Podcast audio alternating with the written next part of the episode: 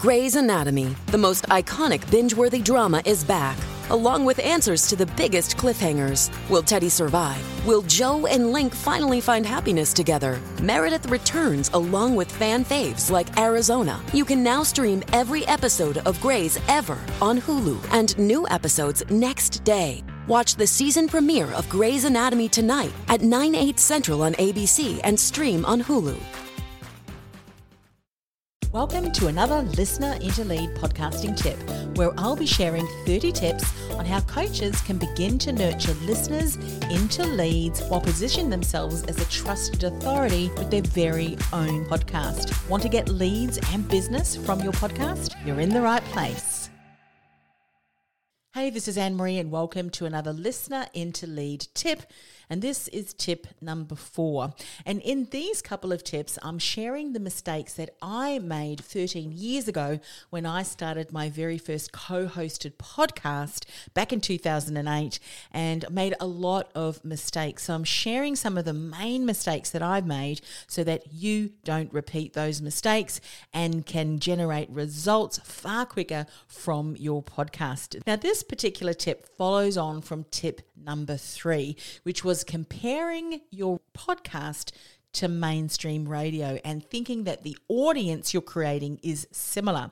But as you would have heard me share in tip number three, it is not at all. Your podcast audience, especially if you are attracting a highly niched audience of your ideal clients, that audience, no matter the size, if they're highly engaged, far more engaged, they're more likely to take steps, to take action when you share a call to action as you're nurturing them along the customer journey. So, far, far better than having a huge audience and they're not really doing anything. And if you've heard me share before in some of my masterclasses and even on, on my own podcast, I've shared I'd much rather have a highly niched, smaller audience of engaged listeners than having millions of downloads of people that are not really doing anything, especially as a coach who really wants to position themselves as a trusted authority while nurture listeners into leads. I've said that time and time again. So, this now leads me to the next mistake that my co host and I made, which was to assume that the best way to monetize our podcast was through advertising and sponsors. Now, don't get me wrong, sponsors are certainly one way that you can monetize your podcast, and it can work well for you if you've got the specific business model that is best suited to sponsorships. However, as a service based business, I'm assuming you are a coach, you have got a level of expertise that you have generated through you know certifications that you've done through years of experience you know your stuff and you've got expertise to be able to help your ideal client overcome problems and challenges and so forth so you are better off positioning your podcast to showcase your expertise, to create an audience of your ideal clients who you can then continue to build know, like, and trust with, and then begin to nurture those listeners into leads by getting them off your podcast and onto your list. I share more about that in my Profitable and Purposeful Podcasting Masterclass about the exact step that I now use on my podcast and what I now teach all of my clients to set up in their podcast strategy. I'll share a link in the outro to this tip on how you can get access to the masterclass.